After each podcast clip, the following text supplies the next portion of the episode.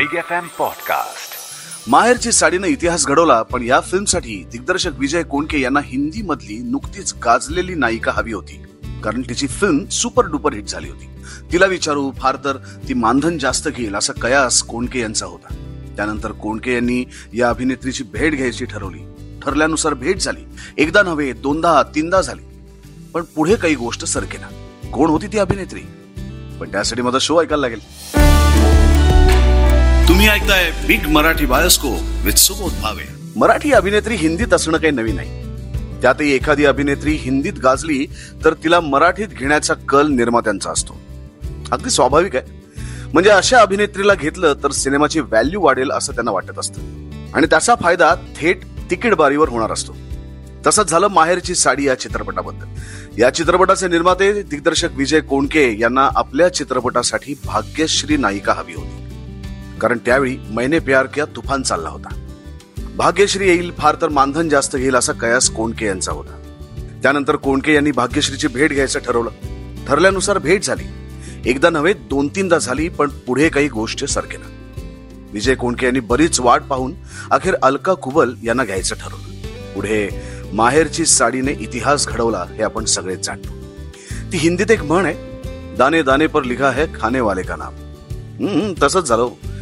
मंडळी आपण प्रयत्न करायला हवाच पण जे तुमच्या हिश्श्याचं आहे ते तुम्हाला मिळणारच. मी तुम्हाला सांगणार होतो खा साहेबांच्या कास्टिंगबद्दल खा साहेब हे त्याच्यातलं अतिशय महत्वाचं पात्र होतं चित्रपटातलं. आणि तुम्ही सगळ्यांनी सिनेमा पाहिलाय आणि सचिन पिळगावकरांनी अफलातून भूमिका केली आहे खां साहेबांची. पण सचिनजी यांचं नाव माझ्या डोक्यात यायच्या आधी अनेकांची नावं माझ्या डोक्यात आली. आणि त्याची सुरुवात कुठनं झाली माहिती आहे त्याची सुरुवात झाली रजनीकांत या नावापासून. सगळ्यात आधी रजनीकांत यांना खासाहेबांच्या भूमिकेसाठी घेऊया असा विचार डोक्यात आला.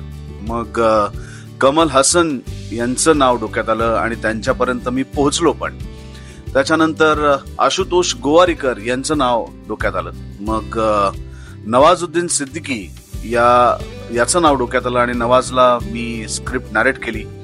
त्याच्यानंतर बमन इराणीचं नाव डोक्यात आलं. मग काही काळ सचिन खेडेकर होते. मग काही काळ मी स्वतः होतो खासाहेबांच्या भूमिकेसाठी कारण तोपर्यंत खासाहेब सापडतच नव्हते. आणि सचिनजी मधनं मधनं डोक्यात येऊन जायचे पण सचिनजी यांचा चेहरा फार गोड आहे. त्यामुळे मला असा थोडासा रफ खासाहेब हवा होता. त्याच्यामुळे सचिनजींचं नाव डोक्यात येऊन सुद्धा त्याच्यावर खूप विचार केला गेला नाही.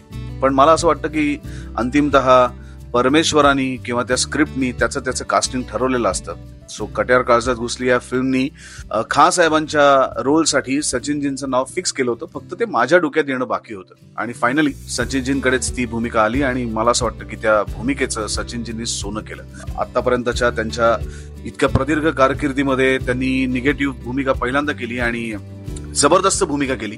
मला असं वाटतं की त्या सालातलं फिल्मफेअरचं बेस्ट ऍक्टर अवॉर्ड त्यांना मिळालं. त्याच्यानंतर आता झीचं गेल्या एकवीस वर्षातला सर्वोत्कृष्ट खलनायक हे अवॉर्ड त्यांना मिळालं आणि सचिनजींनी त्याच्यामध्ये कमाल केली होती. सो फायनली ज्याच्या नशिबात लिहिलेला असतं एखादा रोल तो सगळीकडनं फिरून शेवटी त्यालाच मिळतो आणि मग तो अभिनेता आपल्या कर्तृत्वाने त्या भूमिकेला चार चान लावतो. सिनेमाची प्रसिद्धी करण्यासाठी काय काय करावं लागतं माहितीये? अहो अनेक गोष्टी. अशीच एक गत गंमत जम्मत सिनेमातल्या अश्विनी येनाची झाली. हे गाणं किशोर कुमार आणि अनुराधा पौडवाल यांनी गायलंय. पण या दोघांनी हे गाणं चक्क दोनदा गायलंय असं जर मी तुम्हाला सांगितलं तर तुमच्या भुवया उंचावतील.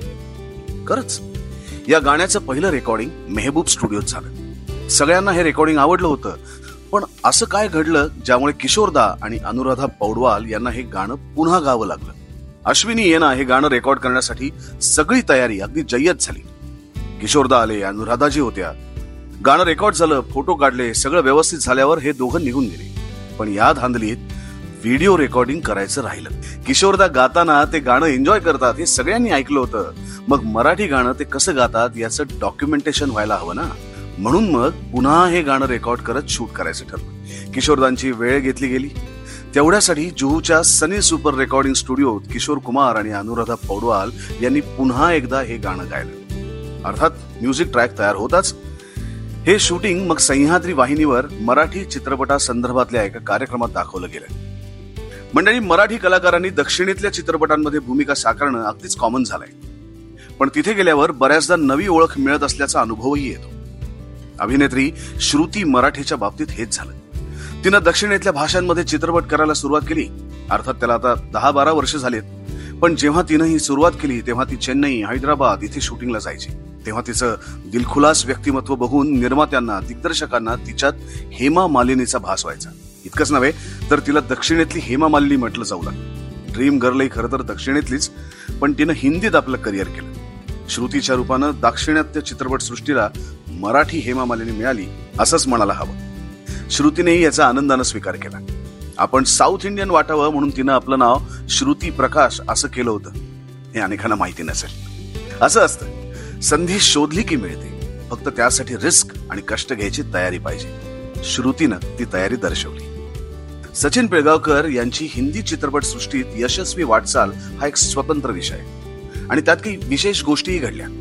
मोहन कुमार निर्मित आणि दिग्दर्शित अवतार या चित्रपटाच्या निमित्तानं त्यांना सुपरस्टार राजेश खन्ना आणि शबाना आझमी यांच्या सोबत भूमिका करायला मिळाली. राजेश खन्ना आपल्यासोबत काम करत असलेल्या कलाकारांसोबत क्वचितच फ्रेंडली वागायचे. असे अनेक किस्से कथा दंतकथा प्रसिद्ध आहेत. पण अवतारच्या शूटिंगच्या वेळी त्याचे आणि सचिन पिळगावकर यांचे सूर फार छान जुळले.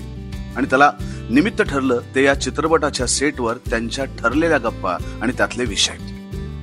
एक सीन झाल्यावर दुसरा सीन करायला जो वेळ लागतो त्या वेळात हे दोघे विदेशी चित्रपटांवरच्या गप्पा मारायचे. विशेष म्हणजे तेव्हा आपल्या देशात अगदी नुकताच म्हणजे एकोणीसशे ब्याऐंशी साली रंगीत दूरदर्शन आणि व्हिडिओ आला होता. आणि सचिन राजेश खन्नाला अगदी आवर्जून विदेशी चित्रपटाच्या व्हिडिओ कॅसेट्स पाहायला देत असे. अवतार पूर्ण होऊन एकोणीसशे त्र्याऐंशी साली प्रदर्शित झाला होता तर अठरा जुलै दोन हजार बारा रोजी राजेश खन्ना यांचं निधन झालं होतं. तुमची भाषा जात कोणतीही असो तुम्ही सिनेमावर जर प्रेम करत असाल तर तो तुम्हाला जवळ आणतो बांधून ठेवतो ऐकत राहा big Marathi bioscope with Subodh Bhave Big FM Podcast.